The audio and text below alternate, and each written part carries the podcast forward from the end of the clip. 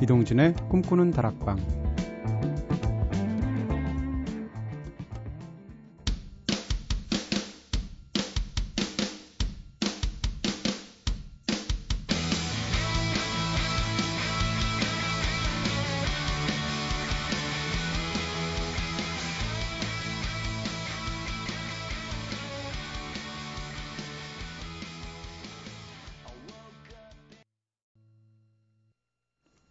안녕하세요. 이동진입니다. 이동진의 꿈꾸는 다락방 오늘 첫 곡으로 그린데이의 신보 중에서 한 곡 들으셨죠? Fall for You 들으셨습니다. 야, 그린데이가 이번에 드디어 굉장히 야심차게 앨범을 발매하고 있어요. 앨범을 3장을 몇 달 간격으로 연달아서 낼 모양인데 이번에 나온 앨범이 I Uno, 몇 개월 뒤에 나오는 바는 I DOS, 그 다음엔 I Tre 이렇게 세 개의 3부작을 낼 계획인가 봐요. 락밴드 역사상 이런 경우가 있었나 싶은데 어쨌건 이번 I Uno 들어보니까 전반적으로 거의 초기 앨범으로 돌아간 것처럼 신나는 음악들로 쫙 채워져 있습니다. 한 호흡에 쭉 들을 수 있는 그런 음반이었고요. 그중에서 Fall for You 들으셨어요. 지난번에는 독하디독한 악역 캐릭터들에 대해서 저희가 이야기 나눠봤었죠. 그래도 세상에는 악한 사람들보다 선한 사람이 더 많기 때문에 살만하다 이런 이야기 우리가 흔히 하는데요. 그렇다면 오늘은 내 주위에 있는 착하디착한 친구들 이야기 한번 해보면 어떨까 싶어요. 나에게 감동을 안겨주었던 착한 친구들에 대한 훈훈한 추억들 하나씩 꺼내보죠. 오늘도 먼저 제작진의 이야기부터 들어보겠습니다. 선우의 착한 친구. 대학 동기 중에 유나라는 친구가 있었는데요. 그 친구는 일상에서 소소한 감동을 줬어요. 1년에 2번 정도 만나는데 그때마다 제가 좋아하는 것들을 잊지 않고 챙겨주곤 합니다. 그 친구에게는 늘 받기만 하는 것 같네요. 덕분에 제가 몇 번 눈물을 훔친 적도 있고요. 나를 이렇게 생각해주는 친구가 있다는 감동의 눈물 말입니다. 늘 고맙다, 조윤아 하셨습니다. 조윤아 씨, 유난히 좋은 친구였나봐요. 그렇죠? 은지의 착한 친구. 제가 초등학생 때는 오빠와 함께 집에 오려고 오빠의 수업이 모두 끝날 때까지 학교에서 놀면서 기다리곤 했는데요. 저와는 집 방향도 반대였고 함께 기다려달라고 부탁한 것도 아니었는데 혼자 기다리기 지루할까봐 매일같이 학교에 남아서 3시간씩이나 함께 기다려둔 친구가 있었습니다. 지금 생각해보면 우렁각시 같았던 정말 고마운 친구였습니다 하셨어요. 와, 이 친구가 유달리 착하기도 하고요. 또 아마 살짝 외롭기도 했었던 친구 같아요. 그렇죠? 저는 중고등학교 시절을 생각하면 제 친구들은 다 착한 것 같아요. 왜냐하면 우정이라는 게 한쪽이 안 착하면 다른 쪽은 착해야지 유지가 되거든요. 근데 제가 그렇게 착한 편이 아니어서 지금은 제가 좀 착해졌어요. 근데 예전에는 그러지 않았거든요. 그때 그 친구들은 다 착했던 것 같습니다. 제주소년의 노래 들을까요? 윤현에게. 난 돌아온 것 같아 널 다시 본 순간 내 모습처럼 꿈을 찾는 아이들.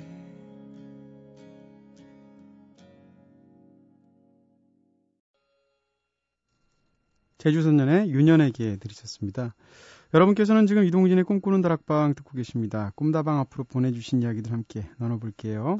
문자를 통해서 1709님께서 혹시 선곡들은 CD로 다 틀어주시는 건가요? 문득 궁금해지네요. 그나저나 이번 주말부터 여행과 문학이라니까 설레요. 환영 하셨습니다.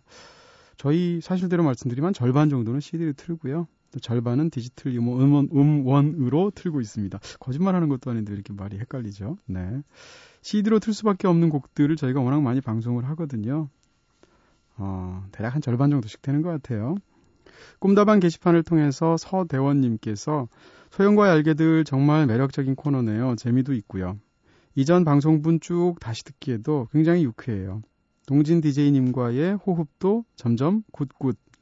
요즘 최고의 깨알 방송인 것 같습니다. 얄개 방송 파이팅 하셨습니다. 와, 느낌표 한 13개쯤 되고 키역 한 5개쯤 붙여주셨어요. 저희 방송 사자성어를 빌어서 얘기하면 낭중지추 방송. 네, 주머니에 송곳 넣으면 반드시 티가 나게 마련이죠. 저희 방송은 게스트하고 DJ 사이가 호흡이 좋으면 다 티가 나는 것 같아요. 꿈다방 미니 게시판을 통해서 이정희님께서 야간에 일하면서 잠을 이기기 위해서 라디오 들어요 하셨습니다. 라디오 듣는 법 37,465가지쯤 되는데 그 중에 한 가지 방법이죠. 야간에 일하면서 잠 쫓기 위해서 라디오 듣기. 네. 잠을 이기기 위해서라면 특히 오늘 방송 제격입니다. 이정희님 오늘 화끈하게 네, 야간에 일하실 수 있을 거예요.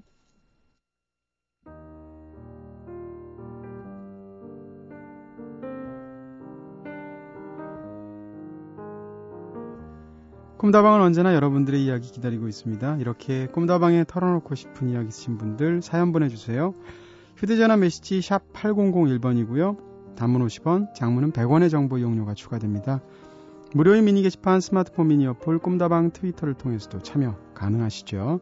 벤폴즈 5의 노래 들을게요. Do it anyway.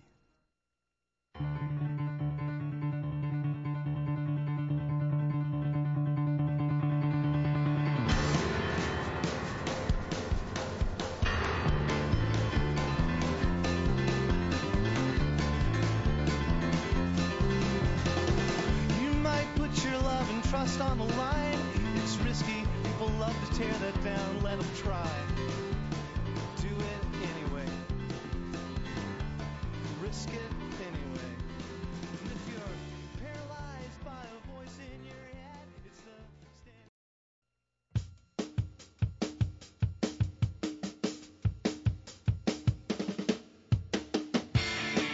the. 그대가 있어서 더욱 빛나는 청춘. 자랑스러운 내 친구를 소개합니다. 소영과 얄개들.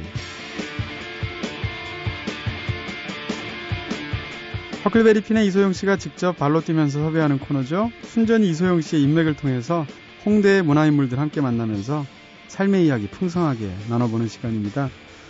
개편 이후에도 코너명이나 형식 변화 없이 그대로 이어지는 유일한 코너입니다. 네, 참 바람직한 코너고요. 지난주에는 소영 씨의 동네 절친이신 영화 프로듀서 용세영 씨께서 얄개 12호로 나오셨죠. 자, 오늘은 마의 13호인데요. 어떤 게스트와 함께 나오셨을지 궁금합니다. 자, 그럼 바로 모셔볼게요. 매주 금요일 새벽 꿈다방을 웃음 끊이지 않는 유쾌한 사랑방으로 만들어주시는 분이죠. 소탈함이 매력적인 인간미의 대명사. 네, 뼛속까지 훈훈한 여자. 허클베리핀의 보컬 이소영 씨 나오셨습니다. 어서 오세요. 안녕하세요. 네. 오늘 너무 소개가 저 내가 이런 사람인가 싶을 정도로 너무 과찬을 해주셔서 네. 믿고 싶죠. 네.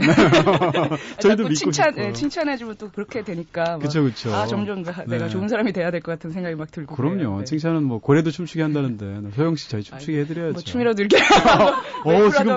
지금 머리 돌리시는 거. 이럴 때 진짜 보이는 라디오 해야 되는데. 네. 아 진짜 꿈다방에 뭐라 그럴까? 꿀단지? 네. 그거 왠지 너무 토속적이고. 오늘 약간 에로틱한가요? 꿀단지 좀 그러네요. 자, 어쨌건 꿈다방 개편 이후에도 이 소영과 얄개들 그대로 되는데 야, 진짜 이 뭐 불사신이에요. 네. 보통은 이대화 씨처럼 남는다 하더라도 코너가 살짝 성격이 바뀌는데 이 코너는 그대로 갑니다. 아, 우리 또 락앤롤 정신에 입각해서 우리 개편 때 안 잘리고 우리 개편 아니 이상한 때 잘리는 약간 평상시에 그런 것 좀 술버릇이 과해서. 네. 자, 반응이 점점 좋아지고 있는데요. 소영 씨 같은 친구 있으면 참 좋겠다 이런 의견들 특히 많이 올라오는데 그분 대부분들이 여자라는 거. 여자인가 봐요. 아, 의외로 참... 저는 친구들은 진짜 남자친구들이 엄청 많은데 여자친구들이랑은 잘 안 놀거든요. 아, 그래요? 네, 그러니까 남자친구들이 편하고 좀 막대하기 쉬워서. 들으시는 분들이 여성 청취자분들이 굉장히 좋아하시는 것 같고요. 어쨌건 저희 뭐 음악 사실 이 코너가 10회 가겠나 싶기도 했어요. 왜냐하면 처음 뵀을 때 약간 사교성도 좀 그렇게 넓어 보이지 않고 그래서 에이 뭐 저희 방송 시간 희생해서 저분 인맥 강화해드려야겠다 이랬는데 웬걸, 네, 지금 벌써 12회를 지나도 점점점 좋은 분들이 나오고 계세요. 자, 그러면 드디어, 13회. 굉장히 새로운 분야에서 저희로서는 너무 궁금한 분이 오셨습니다. 얄개 13호 또 다른 분야의 게스트시죠? 그동안 꿈다방에서 음악, 영화, 문화계 인물들은 참 많이 모셔봤는데, 저희가 미술계 쪽 보신 적이 없는 것 같아요. 한 번도 화가분 이런 분 한 번도 못 모신 것 같은데 드디어 모시게 됐습니다. 미술 전문 잡지사 월간 미술에서 일하고 계신 황석권 기자님 함께 나오셨습니다. 어서 오세요. 네, 안녕하세요. 반갑습니다. 네, 반갑습니다. 네. 저희 인사도 못 나고 바로 방송 시작하죠. 그러네요. 저희 방송이 이래요. 네. 오히려 더 그래서 더 지금 뭐라 그럴까요? 더 궁금한 점이 많아지기도 하고요. 네. 오늘 소영과 얄개들 왠지 좀 품격 있는 것 같은 그런 자리가 될 것 같은 느낌이 되는데 일단 두 분의 인연부터 시작해 볼게요. 어떻게 황석권 기자님은 소영 씨와 알게 되세요? 일단 저희 저의 대학과 선배시고요. 아, 과 선배. 네, 저희가 뭐 네. 인원이 그렇게 많은 과가 아니라서 한 30명 정도밖에 안 돼서 네. 술자리가 있어도 굉장히 이렇게 단합이 잘 되는 그런 과였는데 그래 그 중에서도 이렇게 만나면 네. 늘 이제 어떻게 같은 테이블에 앉게 되는 그런 선배였어요. 네. 늘 이렇게 얘기를 많이 하게 되고 네. 예, 그랬던 선배인데 근데 또 미술계로 갈 줄은 저도 정말 상상도 못했던. 그건 뭐 이제 황석권 기자님도 네. 마찬가지였을 것 같아요. 네, 뭐 불문과였죠. 네네네. 네, 불교문학. 네. 아, 네. 아 오늘 차 안에서 네. 이제 굉장히 긴장을 많이 하시길래 아 형은 네. 그냥 잔재미 2개만 던져주고 빅재미 내가 하나 던질게 이렇게. 네. 다짐을 하고 왔는데 네. 오늘 이미 작게 하나 동진 선배님이 네. 벌써 스트레이트 하나 나갔어요. 네. 네. 요즘 빅잼이는 미리 생각하고 오시잖아요. 네. 끝날 때 오늘도 뭐 하나 보여주시고 네. 황석권 기자님 그러면 아예 시작부터 네. 한번 여쭤볼게요. 저기 소영 씨가 지금 저희한테는 이렇게 깜찍발랄한 모습인데 네. 대학 때는 어땠습니까? 소영이는 네. 소영 씨라고 해야 될 것 같은데요. 네. 소영이는 네. 대학교 때 남자애들하고 진짜 더 많이 어울렸던 것 같아요. 그때도. 근데 네. 여자애들이 소영이를 바라보는 눈빛이 여성으로서 바라보는 것보다는 하트뿅뿅. 네. 네. 좀 약간 지금이나 그런 것 같아요. 성격이나 그런 건 안 변한 것 같아요. 그래서 네. 또 여자 후배인데도 불구하고 뭐 오빠 하고 이렇게 좀 달려드는 그런 스타일이 아니라 네. 그냥 툭툭 뱉는 스타일이 형이라고 하지 않나요? 석권이 네, 형. 네. 유일합니다. 그렇죠. 네. 네. 이게 지금 사실 어떻게 보면 80년대 문화인데 네. 오빠라고 부르겠어요. 오늘만큼은. 네. 아 근데 그 불문과 인원이 한 30명밖에 안 된다고 했잖아요. 네. 근데 이게 과에 잘 어울리는 사람도 있고 당시에 네. 좀 과에서 좀 이렇게 잘 안 어울리고 이렇게 겉도는 사람도 있잖아요. 저는 사실 뒤쪽이었거든요. 근데 잘 단합이 잘 됐었어요. 네, 저희는 언제나 이제 과의 중심에 있던. 네. 그 돈은 누가 내나요? 행사 이런 네. 거 있으면 무슨 자리 참여하고. 같은 게 있으면 애프터 자리를 돈을 누가 내나요? 선배들이 내나요? 아니 조금씩 나눠서 회비 걷어서 과비 같은 거 걷어서 네네. 그런 거 내죠. 아, 예, 후배들은 선배들이 술 산지 잘 기억 못하는 거 같아요. 다 자기들은 이렇게 탈출해서 냈다고 그러죠. 그런 거 같은데. 네. 자, 그러면 이번엔 섭외는 어떻게 하셨어요? 이 섭외 얘기가 또 항상, 네. 네. 아, 이번에는 좀 제가 굉장히 네, 곤란했던 그 에피소드가 하나 있는데, 좀 오랜만에 제가 전화를 해서, 문자는 뭐 이제 추석이나 이런 명절 때 이제 많이 주고받았는데, 오랜만에 그냥 전화해서 다짜고짜 제가, 네. 형, 내가 부탁이 하나 있는데, 무조건 들어줘. 네. 들어준다고 얘기해. 이렇게 시작을 진짜 하고 친하구나. 갔어요. 네. 네. 그래가지고, 이러한 코너가 있는데, 출연해줬으면 좋겠어 하는데, 전화를 갑자기 툭 끊는 거예요. 그냥요? 네, 그래서 네. 깜짝 놀라고, 아이, 뭐야, 이게. 네. 뭐 끊어졌나? 해갖고 다시 걸었는데, 네. 부재중 전화를 몇 번을 했는데도 전화를 안 받더라고요. 네. 이게 무슨 일인가, 뭐 사고가 났나, 뭐 그런 생각까지 들다가. 그럴 수 있죠. 네, 아, 네. 내가 너무 나는 석권 형을 친하다고 생각했는데, 이건 나만의 착각이었나, 막 이렇게 혼자 굉장히 오해를 해서, 내가 그동안 인간관계를 내가 나만의 네. 착각이었나, 뭐 이렇게 저의 그 반성의 시간을 한 3시간 정도 막. 3시간이나? 네네. 그렇게 갖게 됐었어요. 네. 그러니까 꽤 오래 시간이 지났어요. 그래서 제가 굉장히 놀랐죠. 의외로 소심하시잖아요, 소영 씨가. 아니, 전 대놓고 소심한데. 네, 네. 야, 근데 다행히, 나중에 연락이 되고 보니까 그 전화기 배터리가 방전돼서. 단순히 그겁니까? 네. 네. 그리고 충전기를 안 갖고 왔기 때문에 네. 그때 또 올라가는 기차 안이었거든요. 아, 집까지 가서 충전기 꽂고. 전화번호를 모르니까 옆 사람 전화를 빌릴 수도 없고. 네. 보통은 다 전화를 저장하니까. 네네. 그래갖고 어쨌든 제가 그 한 3시간 동안 저에 대해서 많은 시간을 생각할 시간을 가졌던 계기가 되었던 영화 올드보이식으로 얘기하면 악행의 자서전을 쓰셨군요. 내가 황 선배한테 뭘 잘못했는가. 네. 그러니까 황 선배뿐 아니라 다른 모든 관계에서도 나 약간 이런 식이었나 네. 정말 전반적인 저에 대해. 알겠습니다. 아, 참, 다음에 뭐 이런 코너 생겨가지고 저보고 같이 나가자 그러면 바로 제 콜백을 해야지 나는. 자, 그러면 4년 내내 같이 다니신 건 아니잖아요? 중간에 뭐 군대도 다니시고 이러니까. 그러니까 소영이는 제가 군대 갔다 와서 처음 만났죠. 아. 네, 그러니까 몇 년 차이세요? 그러니까 2학번 차인데요. 네. 제가 2학년 1학기 때 가서 이 친구를 군대 갔다 와서 만났습니다. 아, 그랬군요. 7년도에 만났죠. 군대 갔다 오면 여자 후배 더 귀엽잖아요. 귀엽지 않은 후배도 있습니다. 근데 소영 씨를 보고 얘기를 하시죠? 네, 아, 그렇군요. 아, 근데 사실 황석권 기자님은 그 이름 때문에 놀림 많이 받으셨을 것 같아요. 어딜 가나 완전히 석권하셔야 되니까. 올림픽 때나 국제경기 있을 때마다. 그쵸. 신문에서 제 이름을 무단으로 사용하고 있고 그런데요. 네. 근데 뭐래도 황이라는 게. 네. 오, 오늘 그걸로 빅잼이 됐어요. 네. 야. 40년 평생 별명이 황입니다. 아, 그렇군요. 네. 자리 같은 데 가면 왠지 이렇게 술집, 오늘 술값은 전부 내가 낼 거야! 이러면서 골든벨 울리셔야 될 것 같고, 이럴 것 같아. 이름 때문에. 아. 네. 네, 실제로도 저희 만나면 제가 그, 부제라고 해야 되나? 약간 별명처럼 그냥 밥 사주는 선배라고 부르고 맨날 이제 형 단백질이 필요해. 구우러 가자. 그럼 도보 구워주나요? 단백질? 네. 자, 그런데 이제 그 석권 기자님 보시기에는 소영 씨가 이러다가 갑자기 어느 날 허클베리필의 보컬이 됐어요. 네. 대학 땐 그런 낌새를 못 채우셨죠? 노래를 아주 잘했어요. 아, 그때도? 네. 당연히 그렇겠죠. 그래서 저희 과에서 이제 가을마다 공연하고 그럴 때마다 꼬박꼬박 이제 고정으로 나갔었는데 네네. 그때 노래 잘한다 생각을 하고 그 다음에 졸업하고 나서 연락이 잠깐 끊겼었는데 네, 갑자기 네, 보컬을 하고 있는 거예요, 밴드에서요.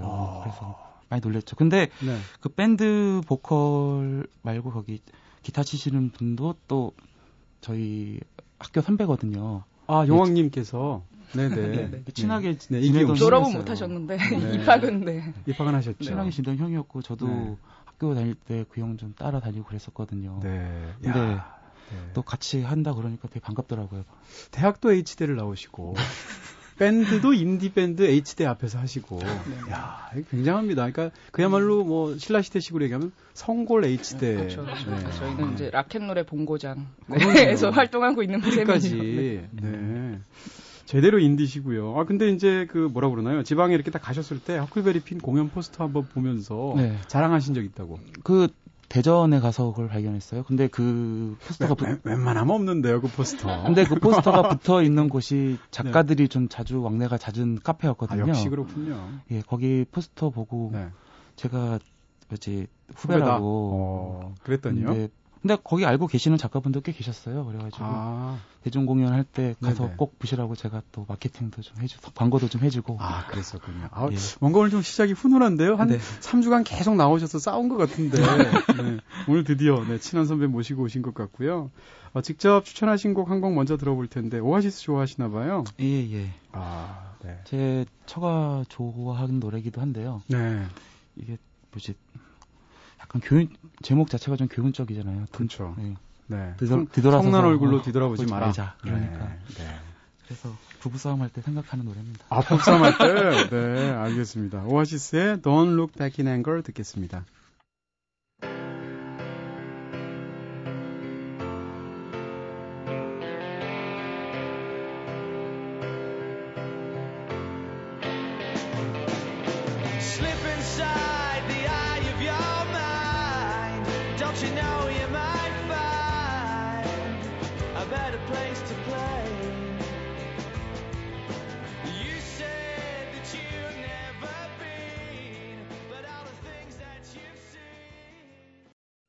네, 90년대 뭐 청춘 락앤롤 송가죠. 오아시스의 Don't Look Back in Anger 들으셨습니다. 이거 부인 되시는 분이 좋아한다고 하셨는데 네, 네, 부인 되시는 분이 소영 씨도 좋아하세요? 어떠세요? 저희 축가를 불러줬던 친구를 기억하고 있죠. 네. 네, 그럼 이건 뭐 30년간 술 사야 되는 그런 사이네요. 아, 예, 그렇죠. 네, 대부분은 사실 축가를 부르러 가면 네. 축의금을 잘 안 내거든요. 근데 네. 저는 축가 부르고 아니, 너무 미안해서 축의금 내고 왔어요. 아니, 축가를 불렀다고 그 페이를 받으신 게 아니고 네네네. 축가 부르고 축의금까지. 식 시작하기 전까지 나타나지를 않았습니다. 지각? 아니에요. 그거 오해인데 나는 네. 뒤에 그냥 원래 축가 부르면 대부분 네. 앞에서 약간 대기를 하고 있거든요. 근데 네네. 저는 뒤쪽에서 있다가 그 제가 사실은 대학 다닐 때 네. 그 결혼식 비디오 아르바이트를 꽤 오래 해서 네, 결혼식 그 순서에 대해서는 빠삭하거든요. 그래서 뒤쪽에 있다가 축가 부를 타이밍에 나가야지 이렇게 하고 있어서 네. 뒤쪽에 있었는데 제가 안 왔다고 지금 기억을 하는 건데 저는 뒤쪽에서 다 보고 있었다니까요. 네, 저 처음 듣는 얘기고요. 네. 오해를 풀어야겠네요. 근데 결혼 시작 때 첫 순서가 뭐였는지 물어보면 되죠. 아, 네. 대부분 쪽은 이제 입장하시고 네, 다 알고 있다고요. 네. 딴 건 몰라도 소영 씨가 거짓말은 안 합니다. 네, 근데 술은 먹고 왔었습니다. 몇 시 하셨는데요?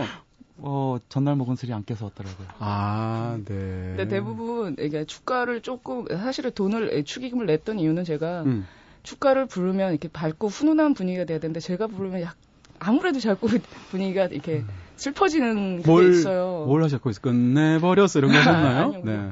이치현의 그 당신만이를 불렀다고 하더라고요. 전 기억이 잘 안 나는데. 그 노래는 굉장히 밝은 노래잖아요. 근데 제가 부르면 또 이게 이게 저희. 아, 그걸 또 그라울링 창법으로 네, 으르렁 거시면 데스메탈처럼 네, 하셨군요. 제가 마음 그 목소리에 음기가 있어서 약간 네. 슬퍼지더라고요. 모든 노래들이. 그래서 조금 미안해서 축의금을 내고 왔던. 다들 나중에 여쭤보셨어요. 네. 그 노래 축가 부른 친구 혹시 가수 아니냐? 네. 꽤 네. 많았습니다. 그렇게 네. 노래 잘 불렀다고. 네. 근데 그건 당연한 거죠, 뭐. 네. 사실 그분들은 네 공짜로 들으신 거 아니에요. 허클베리핀의 라이브 생음악을. 아, 네. 그러네요, 진짜. 밴드 뭐 그럴 때 MR 갖고 다니나요, 가수들은? 아니면 기타 치고 그냥 노래. 어쿠스틱하게요? 그때 후배 한 명이 피아노도 쳐줬습니다, 또. 네. 자, 그러면 평상시에 허클베리핀 음악도 좋아하시죠? 강요에 의해서 좋아하게 되었죠. 아니 근데 여태까지 13명 나오는데 이기용 씨 빼고는 허클베리핀 음악 좋아하는 사람이 한 번도 없었던 것 같아. 이기용 씨야 뭐 허클베리핀 멤버니까. 네, 끼고 듣지는 않습니다. 네, 아니 허클베리핀 음악이 사실 뭐라 그럴까요? 혹하는 음악 아닌가요? 네. 혹한다는 게 어떤 네. 확 빠져드는 모르겠어요. 그런 스타일의 음악인데 저희가 네. 공연을 보시면 아마 그러시는데 조금 약간 그 평상시에 듣기에는 좀 불편할 수는 있죠. 감정이 저희들이 조금 깊이 다운시키니까 네, 그런 게 있으니까요. 네. 네. 근데 지금 황 기자님이 지금 미술 전문지 네. 월간 미술 예. 네 전문 기자신데 거기서 올해 취재하셨어요? 이제 9년 정도. 9년이요? 예. 아, 그러면 이제 뭐 차장 정도 이렇게 다 하시게 되지 않나요? 아닙니다. 위에 적재되어 있습니다. 아, 인사적재가 월간 미술이 워낙 오래된 회사잖아요. 네, 저희가 30년이 넘었습니다. 그쵸. 예. 그래서 그런가 보다. 네.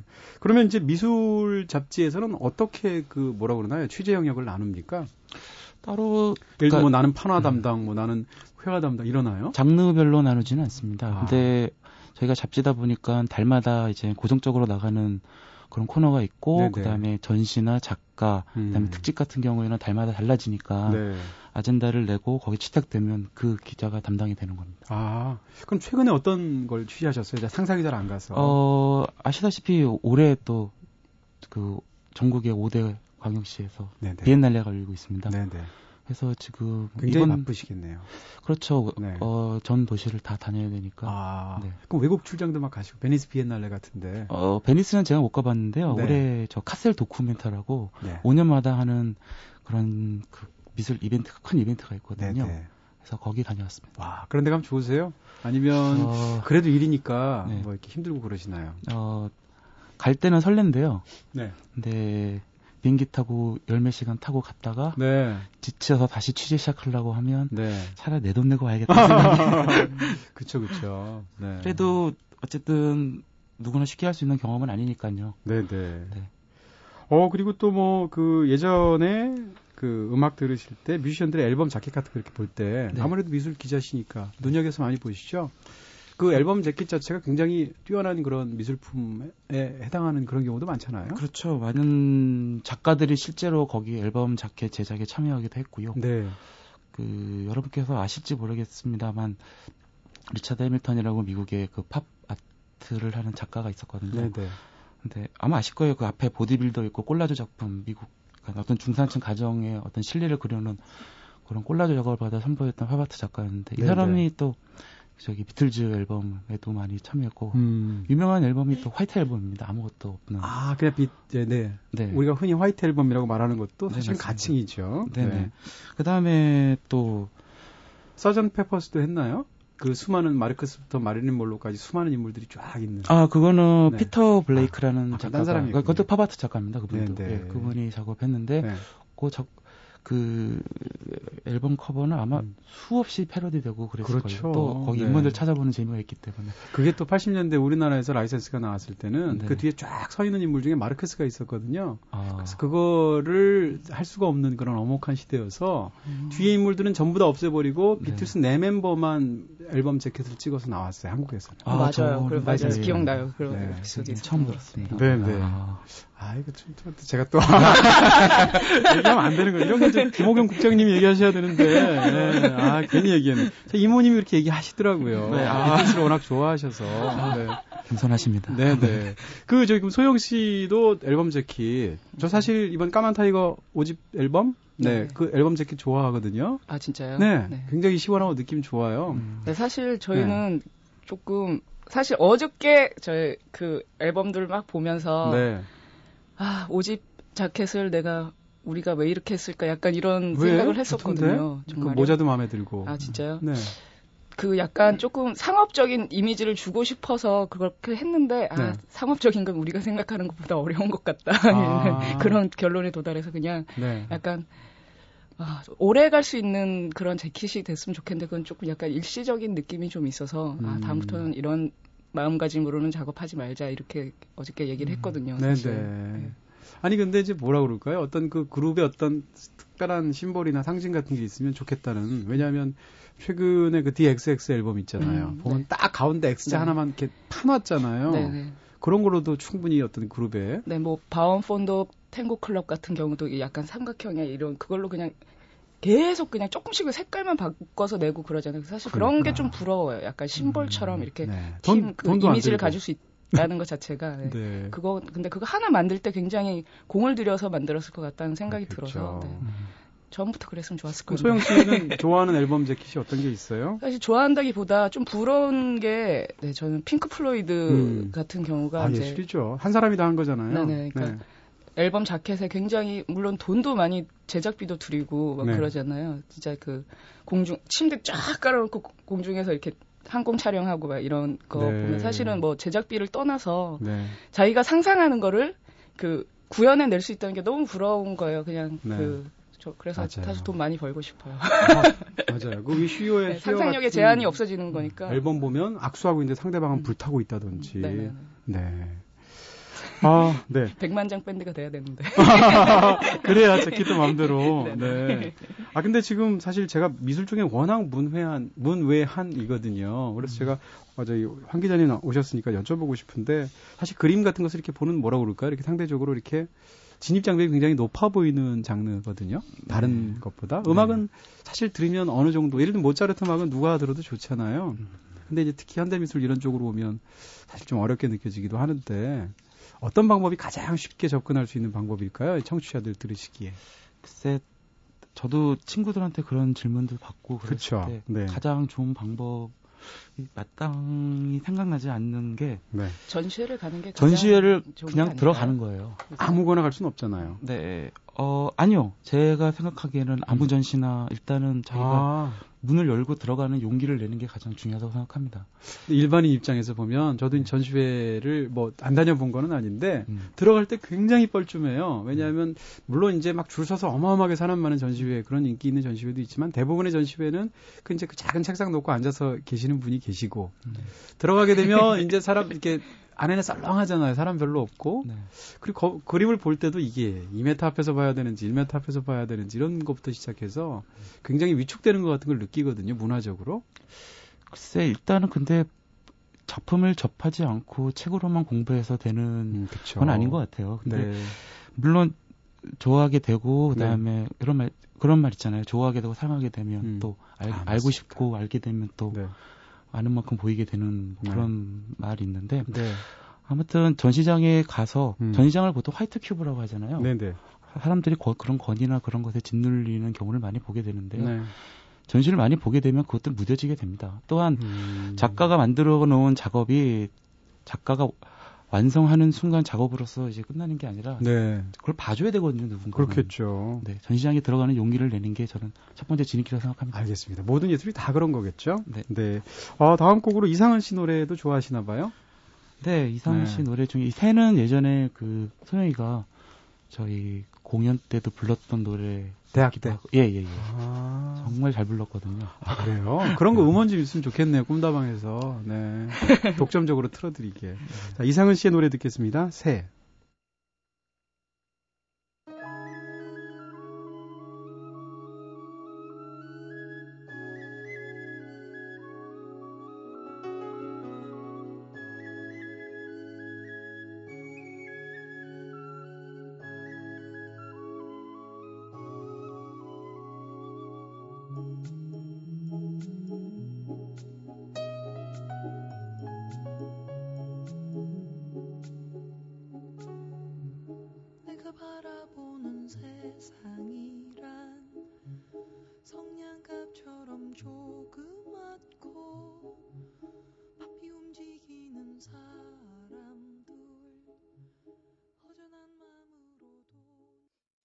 네, 이상은 씨의 노래 새 들었습니다. 취재하시면서 사실 다 그 모든 작가들이 기자들한테 이렇게 오픈마인드를 이렇게 잘해주시는 거 아니잖아요. 그렇죠. 네. 까다로우신 분들 많죠. 특히 네. 유명하신 분일수록. 네. 힘든 경우는 어떤 경우가 있었어요? 글쎄, 제가 생각하는 그런 어떤 작가에 대한 선입견 있지 않습니까? 네네. 아, 이분은 참 인상도 잘 인자하실 것 같고. 네. 근데 이제 가서 뵀을 때 그렇지 않다면 아. 적잖이 당황하게 되죠. 그렇죠. 당황하면 또 이제 말이 꼬이게 되고 네. 말이 꼬이다 보면 제가 원했던 그 내용들을 갖다 취재 못하는 경우들도 분명히 있거든요. 네네. 일단은 그게 당황하게 되는 게 제일 힘든 것 같아요, 정말로. 그렇죠. 네, 사실 편하게 해야지 자기가 생각했던 그 페이스대로 인터뷰를 끌고 갈 수가 있는데 네네. 꼬이게 되면 끌려 다니게 되죠, 그렇게 되는데. 네. 아니 근데 이게 뭐 호랑이 담배 먹던 시절의 얘기지만 옛날 선배들 미술 담당하던 선배들 저도 이제 아는 분들이 있는데 네. 이분들 얘기를 들어보면 지금은 전혀 아니고 옛날에 네. 어떤 유명한 화백한테 가서 이렇게 인터뷰 쫙 하고 나오면 이 박 기자 마음에 드는 거 하나 골라봐 이러셨대요. 아, 진짜로. 그래서 아틀리에 이렇게 작품들이 이렇게 겹겹이 쌓여 있잖아요. 네. 이렇게 뭐라 그러나 겹쳐져서 그럼 골라가지고 하나가 이거 괜찮겠습니까? 가져가 이렇게 아. 하셨대요. 네. 그래서 미술 기자들이 집에 뭐 그림이 걸려 있다거나 이런 경우들이 있었다고 하는데 네. 요즘은 안 그런가요? 아. 저는 호랑이 담배 피는 시절로 가고 싶죠. 네, 저희 이모님하고 친하던 시절의 그 기자들. 아, 예. 네. 뭐 간혹 그런 제안을 해주시는 분들도 있어요. 혹간에 간혹 있긴 한데요. 네, 특히 뭐 젊은 화가들 이런 분들 사실 그림 다 잘 팔리는 건 아니잖아요. 아, 근데 저 이렇게 말씀드리면 조금 뭐 자존심 있는 기자로 보일지 모르겠으나 네네, 네. 그것도 작품은 분명히 화랑에다 사야 된다고 생각하거든요. 야, 근데 화랑에 사긴 작품값이 너무 비싸잖아요. 아, 근데 네. 결과적으로 봤을 때 크게 보면 네. 작가한테나 아니면 전체 미술계에 가장 도움이 되는 방법은 네. 제값 주고 제값대로 사는 게 가장 좋은 거라고 생각합니다. 아니 다른 분들이 이렇게 말하면 이렇게 고지식할 수가 네. 다른 분들이 이렇게 말하면 사실일까 이럴 것 같은데 황석권 기자님 얘기하시니까 네. 진짜 100% 믿어져요. 이건 진짜 그러실 것 같고 혹시 그럼 집에 그림이 걸려 있습니까? 네 있습니다. 사셨을 거 아니에요? 아니요, 전 그림 받은 것도 있고. 네네. 네. 아. 제가 기자하는 동안은 작품을 사지 않으려고요. 왜요? 그것도 내부자 거래 같은 거예요? 주식처럼? 글쎄, 뭐랄까. 경제 담당하는 기자가 그렇게 하면 안 되잖아요. 좀, 그런 부분이 분명히 있어요. 그러니까, 그래요? 그러니까 네. 제가 그림을 갖다 어떻게 보면 그 비정상적인 경로로 네. 한다는 느낌이 있기 때문에 작품 구매는 나중에 제가. 하긴 뭐 황석권 기자님 같은 분이 잘 아는 그 작가님한테 화랑해가지고 이거 지금 사겠습니다 그러면 그거 뭐 좀 깎아주실 거 아니에요. 네. 그런 거 자체가 좀 문제가 있을 수 있겠다 이런 말씀이시네요. 그게 아니라 자꾸 돈 얘기만 해서 죄송합니다. 아니요. 돈 좋아해요. 네, 뭐 하나 사고 싶어서. 간혹 네. 뭐 작가한테도 직접 살 수 네. 있는 경로가 있다고는 하는데요. 네네. 그렇게 안 하는군요. 바람직하지 않은 거라고 생각을 하고 있기 때문에. 네. 오늘 줄줄이 물어보는 게 다 제가 속되고 무식한 질문만 한 거 죄송하고요. 네네. 네. 그럼 저기 그 소영 씨도 사실 네. 인디밴드로 활동하시는데 그림 그리시는 분도 의외로 있으시잖아요. 황보령 씨도 그렇고. 네, 뭐 그 루카스탄의 현우 같은 경우도 뭐 그림을 이렇게 직접 티셔츠에도 이렇게 그리고 입고 다니고 공연할 때 뭐 네. 꽤나 이렇게 좀 재능 있는 친구들이 있더라고요. 그런 거 좀 없으세요? 저는 미술 쪽은 굉장히 제가 뭐 잘할 수 있는 건 약간 폴락류에 이렇게 뭐 떨어뜨리는 약간 요런 식 이런 거지. 추상화. 뭔가 이렇게 그거 쉬운 거 같죠? 네. 네, 그런 거는 네 어려울 것 같아요. 네, 알겠습니다. 오늘은 또 굉장히 고상해지는 그런 시간이었던 것 같고요. 네, 한 시간 동안 지금 저희 즐겁게 이야기 나눴습니다. 김광석 씨 또 노래 갖고 오셨어요? 네. 네, 역시 김광석 씨 싫어하시는 이 예술계 인사는 없는 것 같아요. 저 군대에 있을 때 갑자기 돌아가셔가지고, 예, 그때 이등병 시절이었는데, 네, 눈물 젖은 건빵을 먹으면서 한동안 울었던 기억이. 그렇죠. 진짜 이등병의 편지를 들으면 네. 딱 그때. 김광석 씨와 김현식 씨의 경우에 그 비극적인 죽음에 대해서 그렇게 인상적으로 기억하시는 분들 굉장히 많아요. 언젠간 영화화되지 않을까 싶은 생각도 좀 있어요. 추리물 이런 게 하나 나왔으면 좋겠는데. 네네. 그럴 수도 있겠네요. 네. 적잖이 놀랐던 기억이 그중에 생생합니다. 진짜. 네. 한 시간 동안 오늘 어떠셨어요? 네. 아까 굉장히 긴장해 보이셔서 제가. 네. 지금도 굉장히 긴장이 풀린 것 같은데 끝났다니까. 저희 1시간짜리, 2시간짜리가 아니고. 사실 아까 오면서 소영이한테 나야 여기 한번 나가가지고 네. 뭐 말 못하고 버벅거려도 네. 괜찮지만 네. 너는 평생 네. 대중들에 노출되어 있는 상태에서 네. 어떻게 그런 사람하고 사귀냐 뭐 그런 사람하고 어떻게 친분을 유지할 수 있느냐 그런 소리 들을까봐 적잖이 걱정했었는데 다행히 네. 또 DJ분께서 네. 잘 이끌어 주셨습니다. 아, 괜찮습니다. 왜냐면 뭐 지금 이소영 씨 뭐 1년째 버벅거리고 있는데. 그러니까요. 네. 아, 지금 요즘 소영 씨 이렇게 쑥쑥 잘하는 거 보면 저희 너무 자랑스럽고요. 네. 한 시간 동안 두 분 정말 감사했습니다. 소영 씨도 감사하고, 네. 황 기자님도 고맙습니다. 네, 고맙습니다. 감사합니다.